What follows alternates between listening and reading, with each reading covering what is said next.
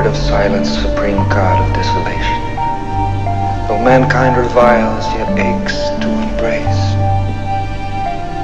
Strengthen my purpose to save the world from a second ordeal in Jesus Christ and his grubby, mundane creed. Two thousand years have been enough. Show man instead the raptures of thy kingdom. Infuse in him the grandeur of melancholy, the divinity of loneliness, the purity of evil, the paradise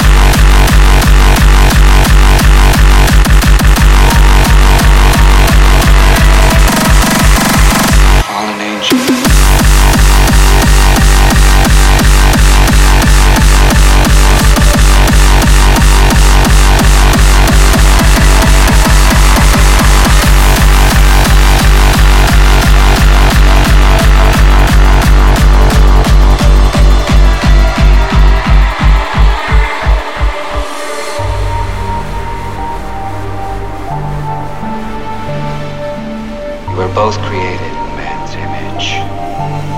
But while you were born of an impotent God, I was conceived of a jackal, born of Satan, the desolate one.